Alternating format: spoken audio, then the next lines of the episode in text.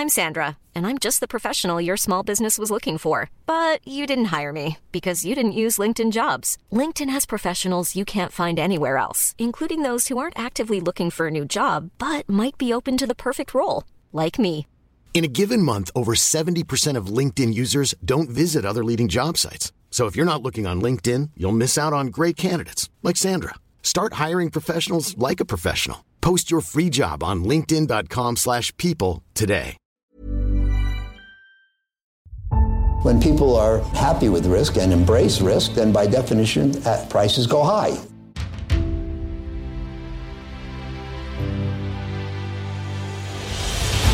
When the cycle turns down, they generally sell at prices that are far too low. This is not about getting more information. We live in a world where we have too much data. I'm uh, happy to report another stable quarter. Hallå och välkomna tillbaka till Aktiesnack. Det här är en podd som görs i samarbete med Kalkyl.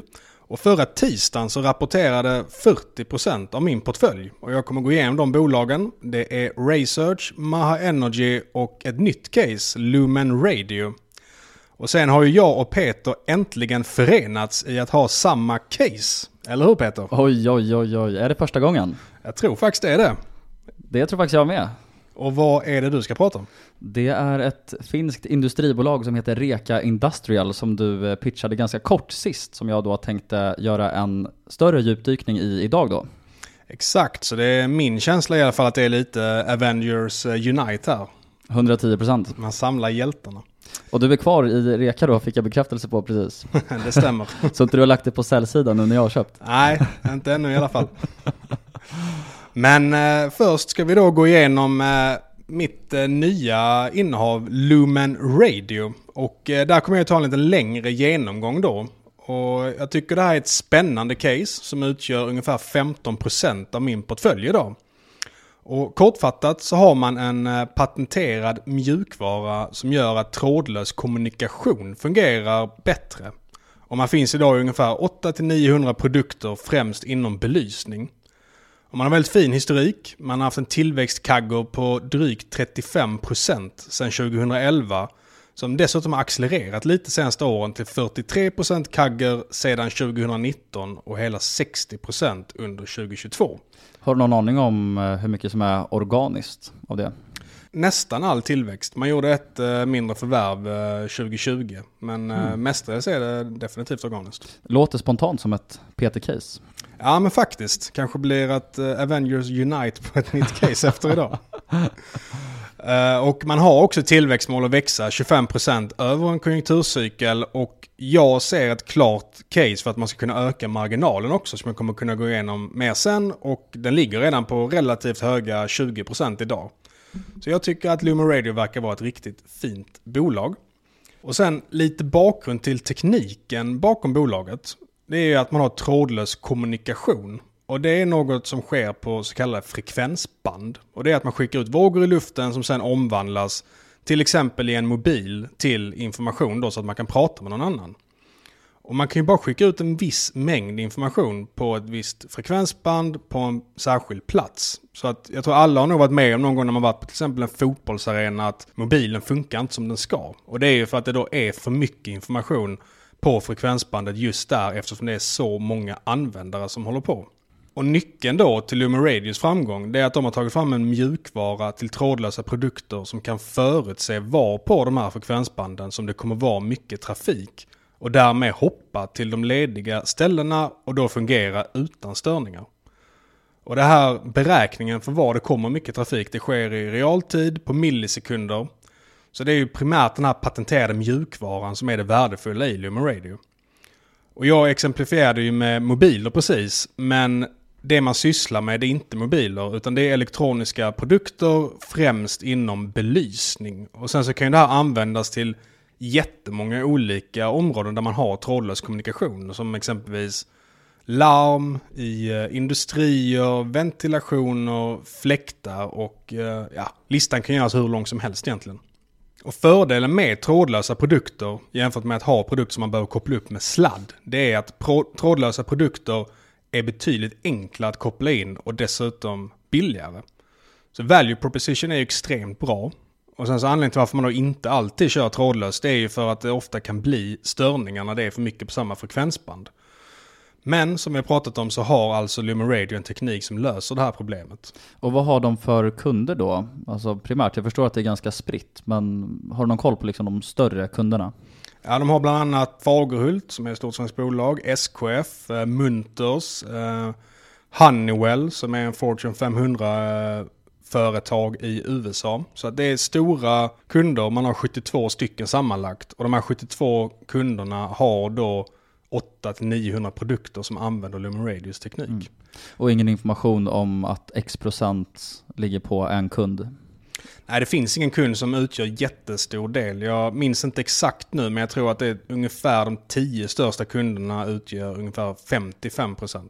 All right. Så det är inte det här caset som är Incap exempelvis, mm. att en kund är jättestor. Precis. Och för att exemplifiera då ett case där man använder Lumen produkter så firar man ju nyår i London nyligen med 100 000 människor. Och då hade man ju Lumen teknik i de här produkterna för att kunna ha ljusshow och så vidare. Så att det fungerade problemfritt och jag läser rätt mycket recensioner också på eh, internet där man kan se hur deras produkter mottas av marknaden och det är unisont positiva reviews. Och det är någonting som jag tycker är väldigt positivt när man kan läsa på själv som privatperson enkelt hur folk tar emot produkterna. Lite scuttlebutt. Exakt, och när den är enkel att göra, det är väldigt trevligt. För att till exempel i ett case som uh, Waystream, där verkar produkterna vara väldigt bra, men man kan själv inte riktigt se vad kunderna tycker. Det blir mycket svårare. Ja. Och en grej som jag tror att eh, Peter kommer gilla, det är att eh, man har haft churn på noll kunder sedan starten 2008. Och vilket kagger sa du? På 35% kagger i tillväxt. Aj, aj, aj, i typ 10 år. Ja, sedan 2013. Mm. Så att, luktar ju lite byrålåda-aktier här. Ja, men jag tycker faktiskt det. Jag tycker det är extremt imponerande, speciellt den här churnen på 0% som visar hur bra produkten är. För att, som vi var inne på recensioner, men någonting som man kan se på hur bra en produkt är, det är ofta churnen. För är produkten dålig, då faller kunderna bort efter en tid. Jag gissar att du inte hittar dina liksom gånger tre ebit och fem gånger ebit här. Så vad kostar det här? Det är ju eh, nackdelen kanske med caset. Det är att eh, det är ebit 25 på rullande 12 månader. Men jag tror definitivt att man kommer ha en så pass bra tillväxt så att på min estimat i alla fall så redan 2025 är man nere på evb 10. Och man ökade vinsten med 170% senaste kvartalet. Sen kommer man inte kunna göra det framöver tror jag för att det var ett ganska enkla jämförelsetal det kvartalet. 2023 så kommer ekonomin bli lite sämre, det kan påverka dem. Så att jag tror på en tillväxt på ungefär 25% nästa år. Men redan då är man nere på EV-EBIT 17. Och det är ju inte billigt men det är ju heller inte superdyrt för ett bolag som är väldigt bra. Precis, alltså kvaliteten gör ju såklart att det är en rimlig multipel. Alltså det ska ju heller inte vara dina de här som du ofta letar efter, liksom fem gånger ebit till exempel. Exakt. Och management då, det är jag ju också väldigt intresserad av ofta. Eller alltid ska jag säga. Ja, men den är väldigt intressant. Eh, bland annat så sitter ju Chalmers i styrelsen och äger nästan 20% av bolaget också. Så det tar jag ju verkligen som en, eh, en indikator på att det här är ganska bra teknikhöjd i caset. Och sammanlagt så är insiderägandet över 30%. Trots att man är ett bolag med market cap på under en miljard, man är runt 900 miljoner.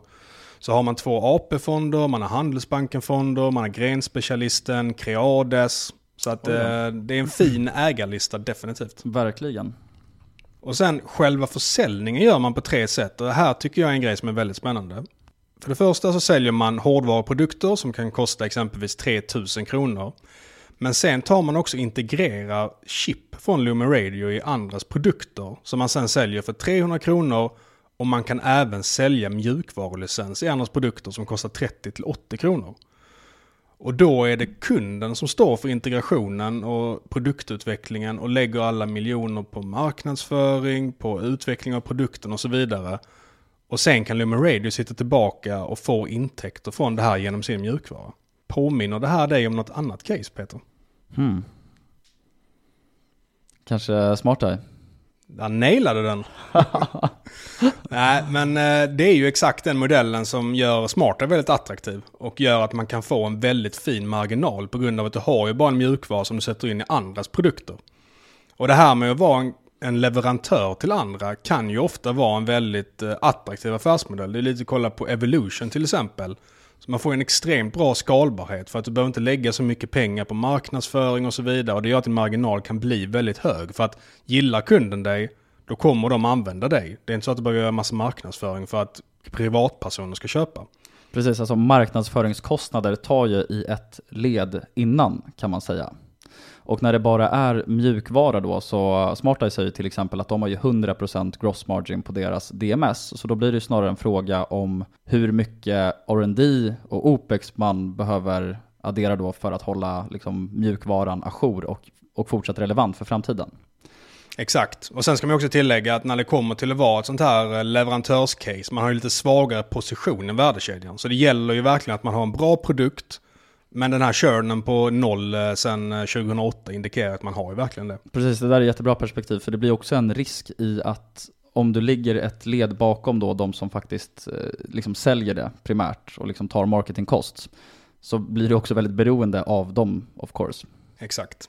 Och de här två sista delarna då, där man integreras i kundens produkt, det är 75% av försäljningen idag. Och den växer dessutom snabbare än den första kategorin. Dessutom så säger man att bruttomarginalen är lite artificiellt låg just nu för att det är leveransproblem och fraktproblem och så vidare. Så att man har idag en bruttomarginal på 60% men jag ser ett väldigt tydligt case för att den här kommer öka över tid. Mjukvarudelen ökar när kunden blir mer integrerad och dessutom på den här delen då som man säljer bara produkten själv, där kommer man också få högre bruttomarginal på grund av att fraktproblemen och liknande är på väg att släppa.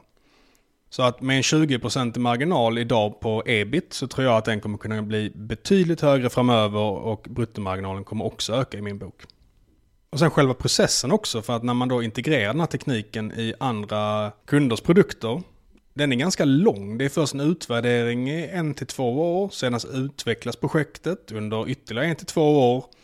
Och sen slutligen så har man en certifiering som sker under 6-9 månader. Och efter det så tar det också ytterligare ett, två år innan det är full produktion på det hela.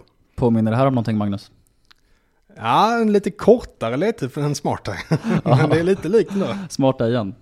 Ja men verkligen, det kanske är samma ledtid som smartare till och med. Men, och det här gör ju att lite som smarta, att det blir ganska enkelt att räkna på. Och därför så tror jag verkligen på management när de säger att de ser 25% tillväxt över en konjunkturcykel. Och dessutom säger management att man kan uppnå den här tillväxten med den befintliga pipelinen.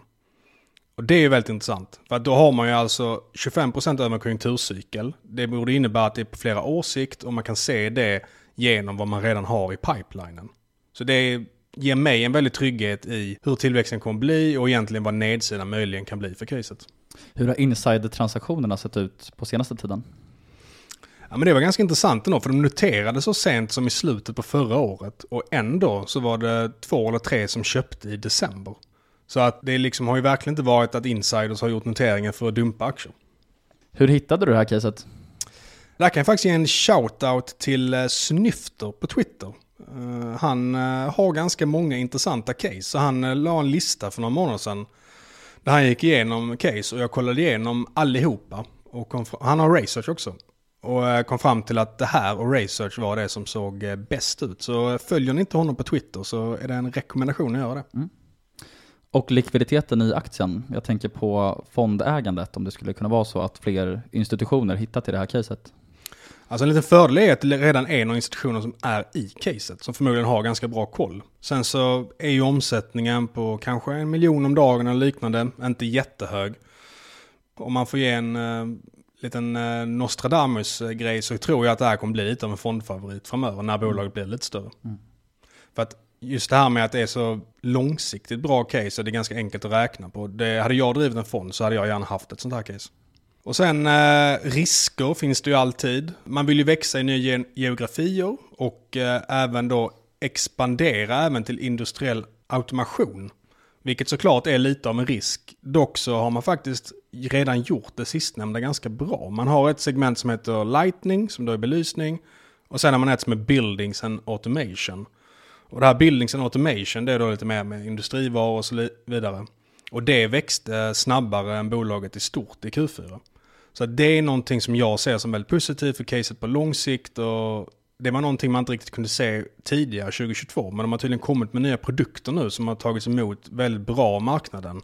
Och man nästan dubblade försäljningen inom det här segmentet i Q4. Så det är någonting jag ser positivt på. Men det för ju också in lite på byggmarknaden som är mitt, min stora farhåga när det kommer till de flesta case nu för tiden. Och där har man ju lite exponering. Det är ingen huvudmarknad. Men det är klart att en del lampor kan sättas in i nybyggnation av byggnader. Så att primärt så har man belysning för exempelvis den här YouTube-trenden som sker. Att folk vill ha bättre belysning när man spelar in sina videos. Det kommer jättemycket produktion av serier och liknande från Amazon och Netflix. Så det är typ den här typen av professionell belysning eller belysning på konsert och så vidare som man har. Men det finns såklart även en del lampor som skulle kunna drabbas av nyproduktion då. Ja, men så för att eh, knyta ihop säcken lite, för att ta en genomgång på värderingen igen. Nu i Q4 så växte man omsättning med 50% och rörelseresultat med 170%. Jag tror dock inte att man kommer växa med 170% i vinst framöver, kanske någonsin igen. Man har en större bas, man hade ganska enkelt jämförelsetal. Däremot så ser jag en ganska tydlig resa för att man kommer kunna ha en stabil tillväxt på 25% om året med ökade marginaler. Och har man det enligt min skiss, då har man EVB 10 2025 och eh, lite över 7 på 2026. Så det gör att det här är ett sånt case som inte är billigt här och nu, men eh, på min estimat, som man såklart aldrig kan vara säker på, så kommer det bli billigt om något år.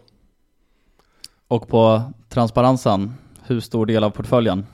Den är 15% så det är ett eh, signifikant innehav där som det heter. Jäklar. Ja, det trodde du inte när jag sa evigt innan. Nej. Nej men det är faktiskt sånt case där jag har svårt att hitta liksom så dåliga grejer i själva bolaget. Det brukar ju alltid vara någonting som är lite sämre. Men jag tycker affärsmodellen ser jäkligt nice ut, insiderägande, produkterna, tillväxt i eh, trådlösa produkter som bör ske framöver. Man har bra teknik, man har liksom lite proof från Chalmers att de är inne, de verkar validera tekniken och så vidare. Extremt lång, bra historik. Ja, nej men exakt. Och sen eh, finns det inte jättemycket information utom bolaget. SEB gjorde IPO, de har ett ganska bra prospekt man kan läsa. Men man kommer få göra lite grävjobb själv. För att det är inte liksom någonting som har 20 rapporter på börsen eftersom de noterades i slutet på förra året. Vilket också kan vara en fördel. Det är ju alltid en fördel när det är lite mindre information för då kan ofta värderingen bli lite lägre än vad den hade blivit annars. Lite informations-edge. Exakt. Men som vanligt, det här är ju inte rådgivning eller rekommendation. Så vi, vi vill ju liksom lyfta de här casen för att ni ska gräva vidare själva. Så då är det bra att tänka på det. Det finns några korta presentationer på YouTube. Det finns prospekt från SEB och sen så finns det två rapporter också att läsa. Och på tal om case med potentiellt liten nedsida, ska vi prata lite Finland? Ja men det tycker jag. Nu sitter du här och mm. väntar på ditt reka. Jo men Magnus eh, berättade ju, eller drog ju det här caset i förra avsnittet och då var det ju mer utav en hisspitch. Så vi tänkte djupdyka lite extra i det här caset idag då. Och kortfattat kan man säga att det är en special situation och en väldigt låg värdering där det också finns då tydliga kortsiktiga triggers. Och där också sannolikheten är hög att väldigt få har koll på det här caset. Och vi båda tycker att risk-reward ser väldigt fint ut här eftersom att vi eh, båda äger aktier i bolaget. Jag har en lite större del i min portfölj. Jag har ju 12% av portföljen. Hur mycket har du? Jag har 3% eh, ungefär i nuläget. Men jag, det ska tilläggas dock att skulle aktien sjunka 5% så kommer jag definitivt köpa mer. Mm. Så jag har en liten köporder inne redan nu. Ja. Men det fina med caset är att man kan ju få och räkna hem 25-40% uppsida på potentiellt då väldigt kort tid. Och jag räknar med den här uppsidan på högst ett halvår, så om vi tänker i kagger så blir det väldigt fin avkastning. Så vad är det då som har hänt i det här caset som är en special situation och vad tror vi kommer hända framöver? Och nu blir det som sagt lite repetitivt. Den 10 november så kommunicerade ju Reka via PM att de säljer ett av deras två dotterbolag som heter Reka Cables till franska Nexans för 53 miljoner euro. Och transaktionen är ju godkänd av styrelsen och förväntas genomföras under första halvan av 2023. Och när den har gått igenom så kommer Reka handlas till negativt EV som det ser ut nu. Och om någonting handlas till negativt EV så är ju bolaget nästan alltid olönsamt eller har övervärderade tillgångar på balansräkningen. Men i det här fallet så är ju Reka Rubber, som är då dotterbolaget som blir kvar i Reka Industrial, det är ju lönsamt och har också växt omsättningen med 50% sedan bolaget förvärvades i juni 2020 med stigande ebitda-marginal varje år sedan köpet också. Trots ett tufft 2022 ska vi tillägga eftersom att då en av deras två fabriker ligger i Polen. Och eh, ledningen har ju då rapporterat att kriget har påverkat den fabriken då till exempel genom högre personalomsättning, högre material och logistikkostnader. Och måndagen och tisdagen efter PM har släppts om att Cables ska säljas så genomförs insiderköp på 270 000 kronor från eh, VDn och två styrelseledamöter. Och sen så är det också en styrelseledamot som då heter Ville Tolvanen som då flaggar upp för att äga över 5% av kapitalet. Och tidigare då så ägde han 2,94%. Och nu äger han alltså 5,15%. Så han köpte alltså över 2% av bolaget bara på den här nyheten kan man tolka det som. Och det är ju lite som när vi pratade om det förra gången. I de här special situation casen så är det extremt viktigt vad insiders gör. För att man vill ju att de ska sitta i samma båt som oss och därmed inte kommer att slösa iväg pengarna på någonting dåligt. Och det här indikerar ju också att de ser ett bra case. Precis så. Och sen så blir det också bekräftat i Rekas Q4 som då släpptes 23 februari 2023, det vill säga bara för ungefär två veckor sedan.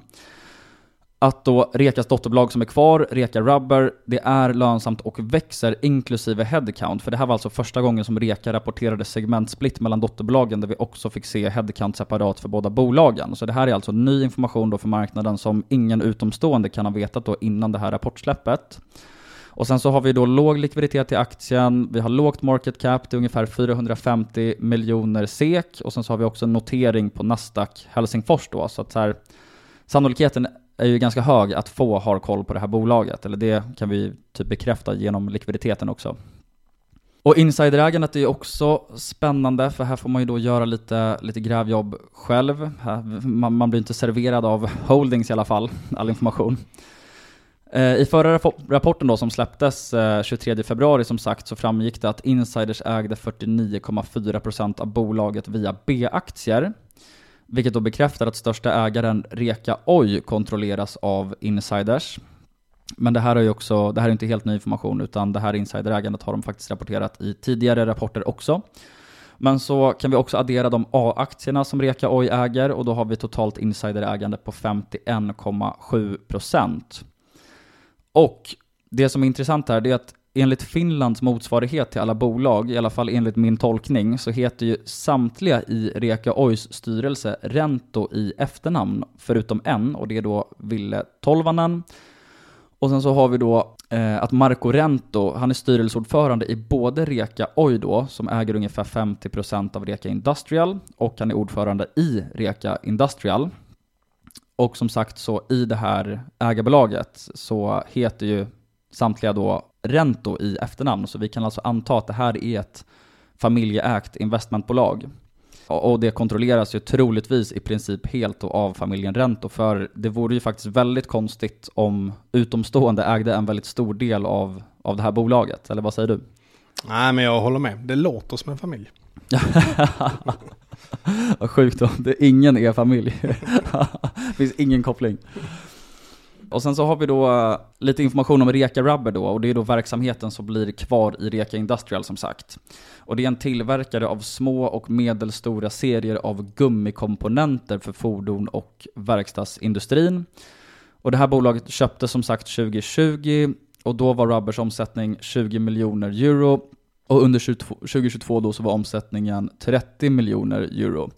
Och sen så var de ganska bullish i vd-ordet. Då sa de ju att båda bolagen hade omsättningsrekord och att demand också är väldigt stark för båda bolagen. Och sen så pratar de också väldigt mycket om Polen rebound.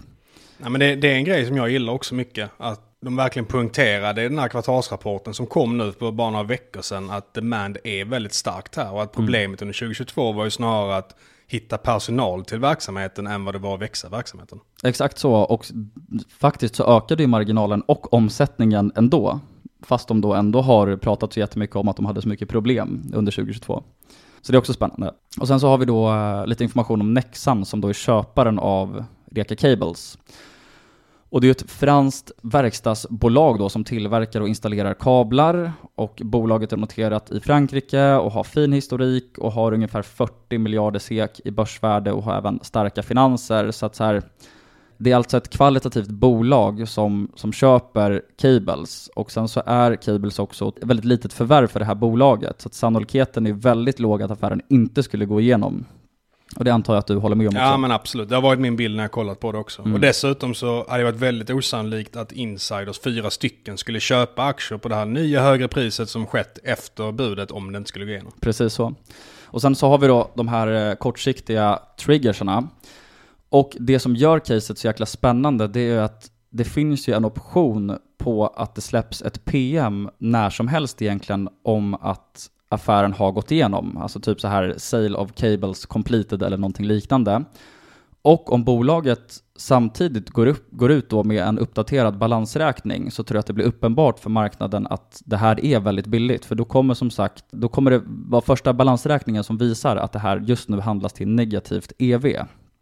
Ja men exakt, och det, det fanns analysbevakning tidigare från Inderes men den har slutat nu efter att budet kom. Så att Precis. det är ju inte så mycket täckning, för det, täckning på det här bolaget vilket gör att kanske alla inte förstår riktigt hur nettokassan kommer att se ut. Men när man väl får det i en balansräkning så är det nog fler som tydligt kommer att kunna se det. Exakt så. Och sen så när det här kommer kommuniceras allra senast, det är ju om ett halvår, alltså i deras rapport då som kommer, alltså H1 2023-rapport. Så att längst tid för marknaden att se det här är ju potentiellt då ett halvår och kortast tid, det skulle kunna vara liksom imorgon. Så att det, det är det som gör caset så spännande. För om vi tänker i kagger, och jag kommer komma till värderingen snart, men om vi har liksom 25 till 40% uppsida ungefär, och vi har det på kanske en vecka eller två, så är ju det otroligt i kagger, och har vi det på ett halvår så är det också väldigt, väldigt bra. Med som sagt risk för lite nedsida. Och då kan vi gå in lite mer på värderingen. Det här drog ju du eh, i förra avsnittet, men jag tycker att vi kör den igen. Så efter transaktionen så kommer Reka ha en nettokassa på mellan 6,4 till 7,3 euro per aktie. Och aktien handlas idag till 6,8 euro. Så om vi inkluderar leasingskulder så har vi en nettokassa på 6,4 euro per aktie och utan inkludering av leasingskuld så kommer då nettokassan vara 7,3 euro per aktie efter genomförd transaktion. Och om vi adderar fem gånger 2022s ebitda för den kvarvarande verksamheten Rubber så får vi 2,16 euro per aktie för den verksamheten. Så nettokassa inklusive leasingskuld plus Rubber blir då 8,56 euro per aktie. Och det här vill jag ju hävda är en väldigt låg beräkning för att dels så räknar vi på 2022s siffror, alltså för Rubber, vi sätter en väldigt låg multipel på 5 gånger ebitda och allt tyder på att Rubber kommer gå mycket starkare under 2023. Och den potentiella uppsidan blir då 25% och det låter ju kanske inte så mycket, men som sagt, det som är så spännande, det är att det här skulle kunna realiseras vilken dag som helst egentligen. Och dessutom då så blir uppsidan 39% om vi exkluderar leasingskuld och så tycker jag som sagt att vi får en fin margin of safety i att då räkna på bakåtblickande ebitda som också var nedkörd på grund av kriget och makroförhållanden. Så att det skulle kunna bli mer uppsida än så. Jag gissar till exempel att fem gånger ebitda för 2023 skulle kunna landa på 3,24 euro per aktie till exempel och då skulle vi ha en målkurs istället på 9,6 till 10,5 euro per aktie. Och det översätts till en potentiell uppsida på 41 till 55 procent. Och som sagt då så är det här så spännande för att det skulle kunna gå så jäkla snabbt. Vad tror du riskerna är då framförallt i bolaget? Alltså i ett worst case scenario så gör ju ledningen ett väldigt, väldigt dåligt transformativt förvärv. Det tycker jag är den främsta risken i det här caset, det vill säga att pengarna kommer in och att management då allokerar pengarna som kommer in på ett dåligt sätt. De har ju dock sagt att de ska investera mer i rubber och att de ser väldigt stora möjligheter för rubber, så jag vet inte om det känns så sannolikt att man gör ett stort transformativt förvärv. Jag tror snarare att det skulle kunna bli en extrautdelning eller återköp, att det känns mer sannolikt. Men vi ska ju såklart inte skriva av den möjligheten att, att de faktiskt kan bränna pengarna på fel saker, helt enkelt. Nej, men jag, jag håller med. För min del i caset så har det varit lite det att man vet inte exakt vad management kommer göra och sen så själva verksamheten är ju lite svår egentligen att analysera på grund av att det är liksom insatsvaror i fordonsindustrin och det är väldigt stor variation på produkterna som de här används till. Så det är därför jag var väldigt försiktig med min positionering i aktien. Men samtidigt så håller jag med om allt du säger med värderingen och liknande, mm. vad den borde vara. Och några kanske redan har tänkt på det här eftersom att vi nämnde special situation, men det här är ju verkligen ett Greenblatt-case skulle jag säga. Och jag har ju haft en liten Greenblatt-period nu och jag har bland annat då läst You can be a stock market genius och blivit helt, helt frälst. Jag tycker också man ska se på caset lite med Greenblatt-linsen, det vill säga så här, vad hade ett, en rationell köpare kunnat betala för hela verksamheten och vad hade sannolikt en P-firma betalat för rubber? Så vi kan ju se också att de sålde ju cables för fem gånger EBT ungefär. Och jag ser heller ingen anledning till att, till att rubber skulle vara billigare när det dessutom eh, växer EBT snabbare. Och det verkar också som att management ser mycket mer potential i rubber givet kommunikationen. Och inspirerad av Buffett som han är, så kollar ju Greenblatt mer på den potentiella nedsidan än uppsidan. Och det är också relevant för det här caset, för risken att förlora pengar borde ju vara väldigt, väldigt liten här och det tycker jag också om såklart. Vad säger du om det Magnus? Ja, men jag håller 100% med och speciellt nu i ett läge där det är ganska svåra, svåranalyserat och svåra ekonomiska tider möjligen under 2023 så är det ju nice, tycker jag, att ha en lite mer defensiv position som har väldigt stor kassa och liksom ett väldigt högt golv för vad det rimligen skulle kunna sjunka till. Mm, köper det. Sen ska det också nämnas eh, att vi har ju faktiskt hittat två red flags i det här caset och de, det är då två märkliga related party transactions. Reka Industrial sålde ju en fastighet till Reka Pension och gjorde även en investering i Reka Pension till 4% yield. Så det här är ju lite shady och bör också ses som en red flag. Men trots det här så tycker ju jag och uppenbarligen du också Magnus att risk-reward känns fin. Definitivt. Yes, men då kanske jag kan ta över med lite research igen. Kör hårt. Och där hade vi en väldigt fin rapport från Medtech-bolaget. Och jag hade ju en längre genomgång av de här i januari, så idag blir det lite mer tekniska nörddetaljer kring rapporten som jag kommer att prata om. Men i alla fall så trodde jag ju på en urstark rapport från Research och eh, som tur var så blev det det. Carnegie hade estimerat 6 miljoner kronor i ebit och man slog det med råge och hamnade på 21 miljoner kronor. Och det kan man dessutom jämföra med minus 16,5 miljoner kronor Q4 förra året. Så att jag tog faktiskt en liten extra stake i research inför rapporten som jag sedan har sålt. Och det gjorde jag bland annat för att sektorkollegan Elekta hade rapporterat innan och de hade en väldigt stark rapport. Sen kollade jag också på belgiska IBA som Research är underleverantör till. Och de var väldigt bullish i Q3. De hade väldigt stor orderbok och räknade med ökade leveranser under slutet på året. Vilket också då indikerade att det skulle gå bra för Research. Man hade en vd i Research i Q3 som lät väldigt bullish. Och orderboken för Research var också väldigt fin. Och sen så avslutningsvis så handlar ju allting på aktiemarknaden om förväntningar. Och Carnegie hade ju estimat på 6 miljoner kronor i vinst, vilket jag tyckte såg väldigt lågt ut. Så jag trodde att man skulle slå de estimaten, vilket då kommer leda till att Carnegie behöver höja sina estimat framöver och då också höja värderingen, vilket de också har gjort. Så att det är någonting att kolla på vad vd säger och peers är alltid bra. Men speciellt om man vill vara lite mer konfident eller kanske till och med spekulera inför en rapport så är det två grejer som är väldigt bra att kolla på för att få en liten uppfattning om hur det kan gå i rapporten. Och sen som alltid, om aktien skulle gått upp 20% under de tre veckorna inför rapporten, då är förmodligen förväntningarna på att det kommer en väldigt bra rapport. Så då är det mycket svårare att slå dem och då kanske lite sämre läge att köpa helt enkelt. Men gällande rapporten eh, så är det värt att notera att rapporterad ebit numera tyngs av att avskrivningarna överstiger aktiveringarna. Så istället för att ebit har inflaterats de senaste åren så var det nu faktiskt en miljon bättre egentligen än som jag väljer att se på det. För jag, jag tycker personligen att aktiveringar är lite eh, bullshit. Det är att man tar och lägger personalkostnader i balansräkningen och sen skriver av dem under flera år. Men det är ju en del av den löpande verksamheten i min bok att man håller på med R&D och då borde man även ha med det. Och sen så är det upp till mig som investerare tycker jag att kunna göra de justeringarna och helt enkelt säga hur mycket R&D har de, vad säger de om kvaliteten på bolaget, vad, vad säger de om tekniken framöver och så vidare. Hur ser du på det Peter? Jag tycker inte den är helt lätt och resonerar inte nog exakt som dig. Alltså jag tycker att det är också rimligt att kapitalisera R&D. Det görs ju för capex. Då är det inte heller exakt, du vet, alltså då har du en livslängd till exempel på hårdvaruinvesteringar som du ska skriva av.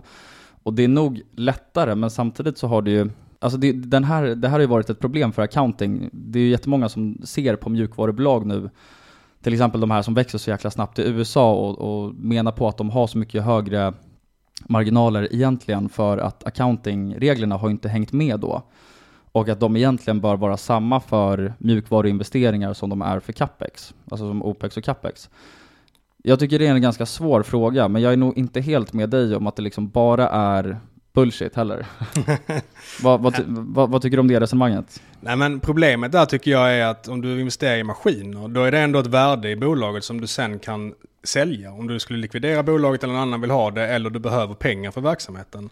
Medan dina personalkostnader, det är ingenting man kan sälja på samma sätt. Fast jag tänker att personalkostnader konverteras ju också till produkt. Fast skillnaden är bara att det är mjukvara och inte hårdvara. Ja, du har, du har en poäng i resonemanget. Och ska jag vara helt ärlig så huvudanledningen till att jag stör mig på aktiveringar så mycket det är för att bolagen är ofta väldigt otydliga med vad Precis. som är aktiveringar. Det håller jag med om. Och det är speciellt en tydlig tecken för eh, dåliga bolag när man gömmer aktiveringarna så att man inte riktigt kan se vad som är vad. Och där är Research väldigt föredömliga, man gör det extremt tydligt så att man kan se det. Och då är det inte så farligt. Men vissa bolag som jag har sett, då måste man gå till årsredovisningen och sen gissa lite grann för att få fram vad som faktiskt är aktiveringar och vad som är annan eh, capex. Mm. Och de här bolagen som gör på det sättet, de tar ju också nästan alltid och redovisar vinsten i ebitda så att de inte behöver räkna med de här någonsin. En klassiker bland många mindre mjukvarubolag, det är att man aktiverar så pass mycket så att du precis är lönsam. Exakt. Och det är det som gör att jag blir lite tveksam till det, för att det är så godtyckligt vad bolagen kan lägga in där egentligen. Mm. Och det är, liksom, det är ett sätt att frisera till siffrorna i min bok. Ja, men, men, sen, men sen håller jag ändå med om dina resonemang egentligen. Det är verkligen en konstform i alla fall. Det kan man lugnt sagt säga. Mm. Och det, det, är också lite så att ju mindre bolagen är, ju mer shady är det ofta. Håller med. För att då vill de frisera upp det. Alltså har du en väldigt lång historik, om man tar typ Amazon som exempel, som man vet lägger rd spending på det som de typ är, alltså som kommer bära frukt typ för alltid, det som är stable in time, som Bezos säger. Det blir ju såklart annorlunda än att kolla på ett jättelitet bolag som utvecklar en mjukvara som, som inte ens har börjat typ generera riktig omsättningen. Nej men exakt, som, som, man kan anta kommer generera någonting, men hur ska man veta det? Precis. Medan en fysisk produkt vet att du kan sälja egentligen. Ah, ja, men i alla fall, sen så var det en annan äh, grej. Jag gillar ju att pussla lite med orderstock och så vidare för att helt enkelt kolla hur kommande kvartal kan tänkas bli. Och där redovisar ju Research en siffra som är hur mycket intäkter som orderboken förväntas generera närmaste 12 månaderna. Och den siffran sjönk relativt mycket i Q3. Men jag har kollat hur den här siffran har utvecklats kvartalvis sedan Q2 2018. Och jag har kommit fram till att den säger väldigt lite. För att exempelvis Q4 21 så var det den lägsta siffran för det här måttet sedan Q2 2019. Men sen efterföljande kvartal Q1 21 så hade Razer sitt bästa rörelseresultat på åtta kvartal. Och jag har ställt upp det här i tabeller och man kan inte dra några slutsatser från det egentligen. Så att jag misstänker att en del kan ha kollat på den siffran, tänkt oj den sjönk väldigt mycket från Q3. Det bådar inte så gott för närmaste året. Men i min bok i alla fall så säger det ingenting egentligen. Och sen eh, avslutningsvis eh, på frågan om den då kommande tillväxten. Så fick vd en, frå en fråga om den här tillväxten kan fortsätta. Alltså den här väldigt kraftiga tillväxten. Och då svarade vd att det kommer fluktuera mellan kvartal. Det kommer inte vara någon rak linje upp. Så han flaggar ju lite för att som vanligt så kan det vara lite slagigt mellan kvartalen för Research. Men han säger också att tillväxten kommer såklart fortsätta. På sikt kommer definitivt det här fortsätta. Så att vd känns ju väldigt konfident i att det här kommer fortsätta vara en tillväxtresa, vilket jag tror på. Och då har man ju det fina i Research, att man har en bruttomarginal på 90% och då kommer man kunna få en fin utväxling på marginalen. Så sammanfattningsvis, en eh, fin rapport från Research och eh, tillväxtresan i alla fall på lång sikt bör fortsätta. Och sen har vi eh, min sista case som jag rapporterade och det var Maha Energy, lite annat special situation case. Och eh, det positiva i rapporten där, det var att man fick in 13 miljoner dollar extra vid den här transaktionen som man gjorde för, i december, vilket då är special situation-grejen som gjort att man har handlats under kassan. Och jag räknade ju ganska konservativt i det här caset och satte den här summan till noll. Så det är såklart positivt att den blev 13 miljoner USD.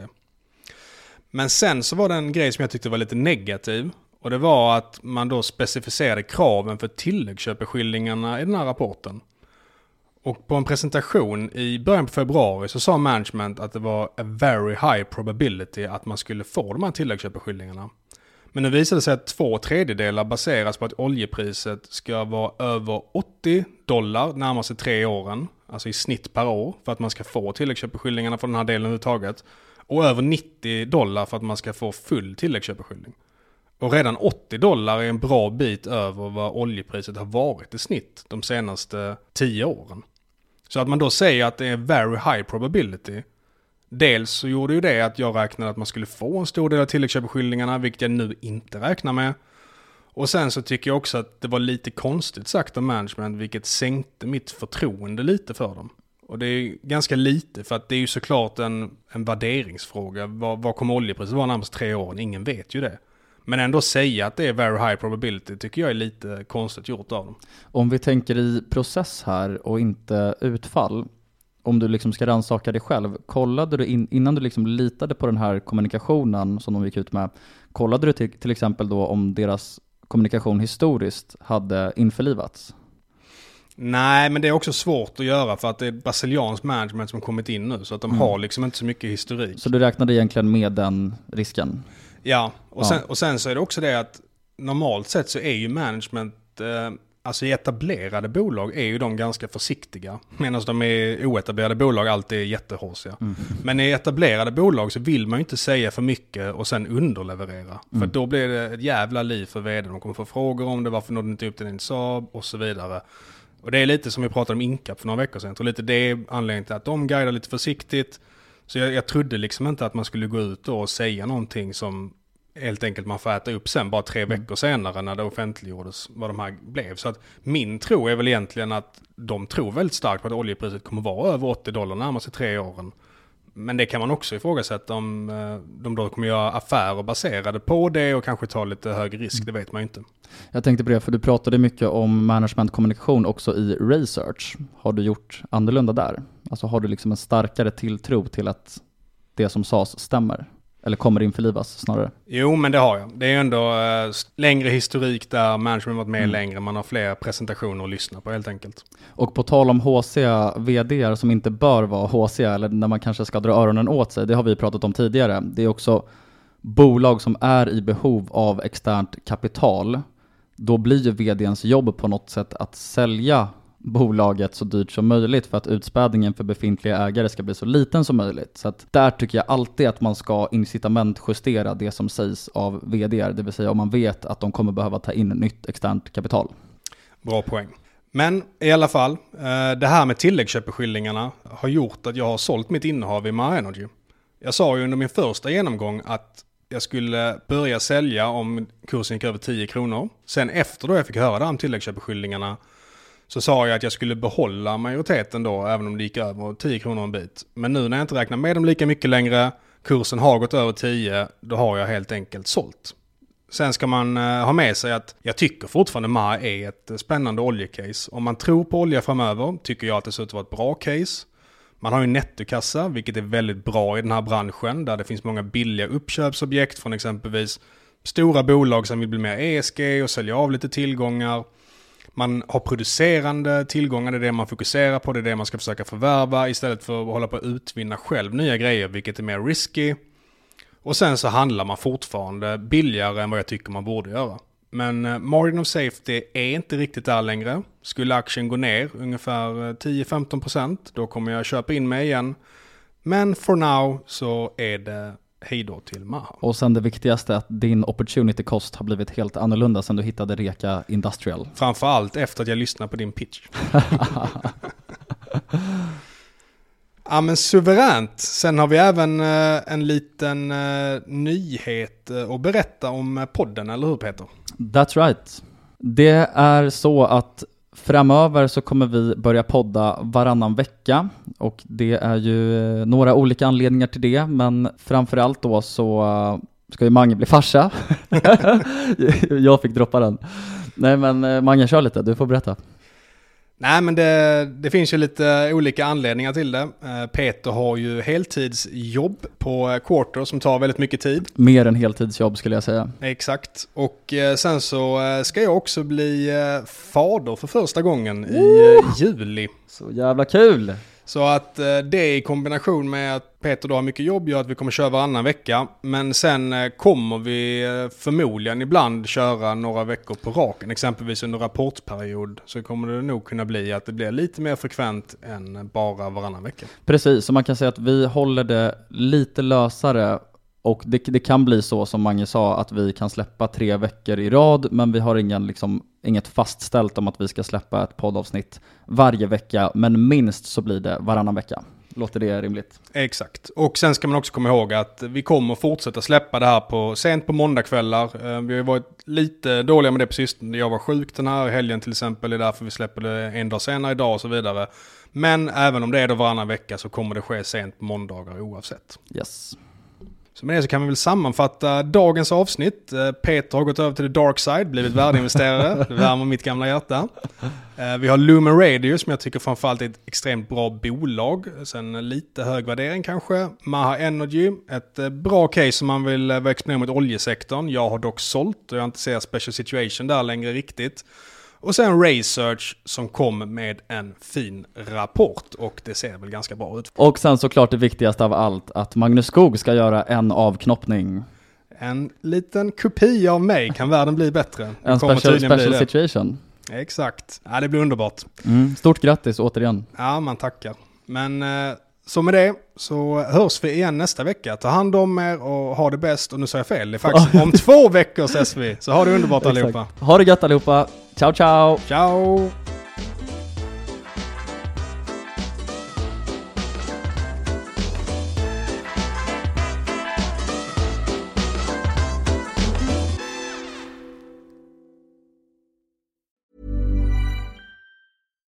Mom deserves the best, and there's no better place to shop for Mother's Day than Whole Foods Market. They're your destination for unbeatable savings, from premium gifts to show-stopping flowers and irresistible desserts. Start by saving 33% with Prime on all body care and candles. Then get a 15-stem bunch of tulips for just $9.99 each with Prime. Round out Mom's menu with festive rosé, irresistible berry chantilly cake, and more special treats. Come celebrate Mother's Day at Whole Foods Market.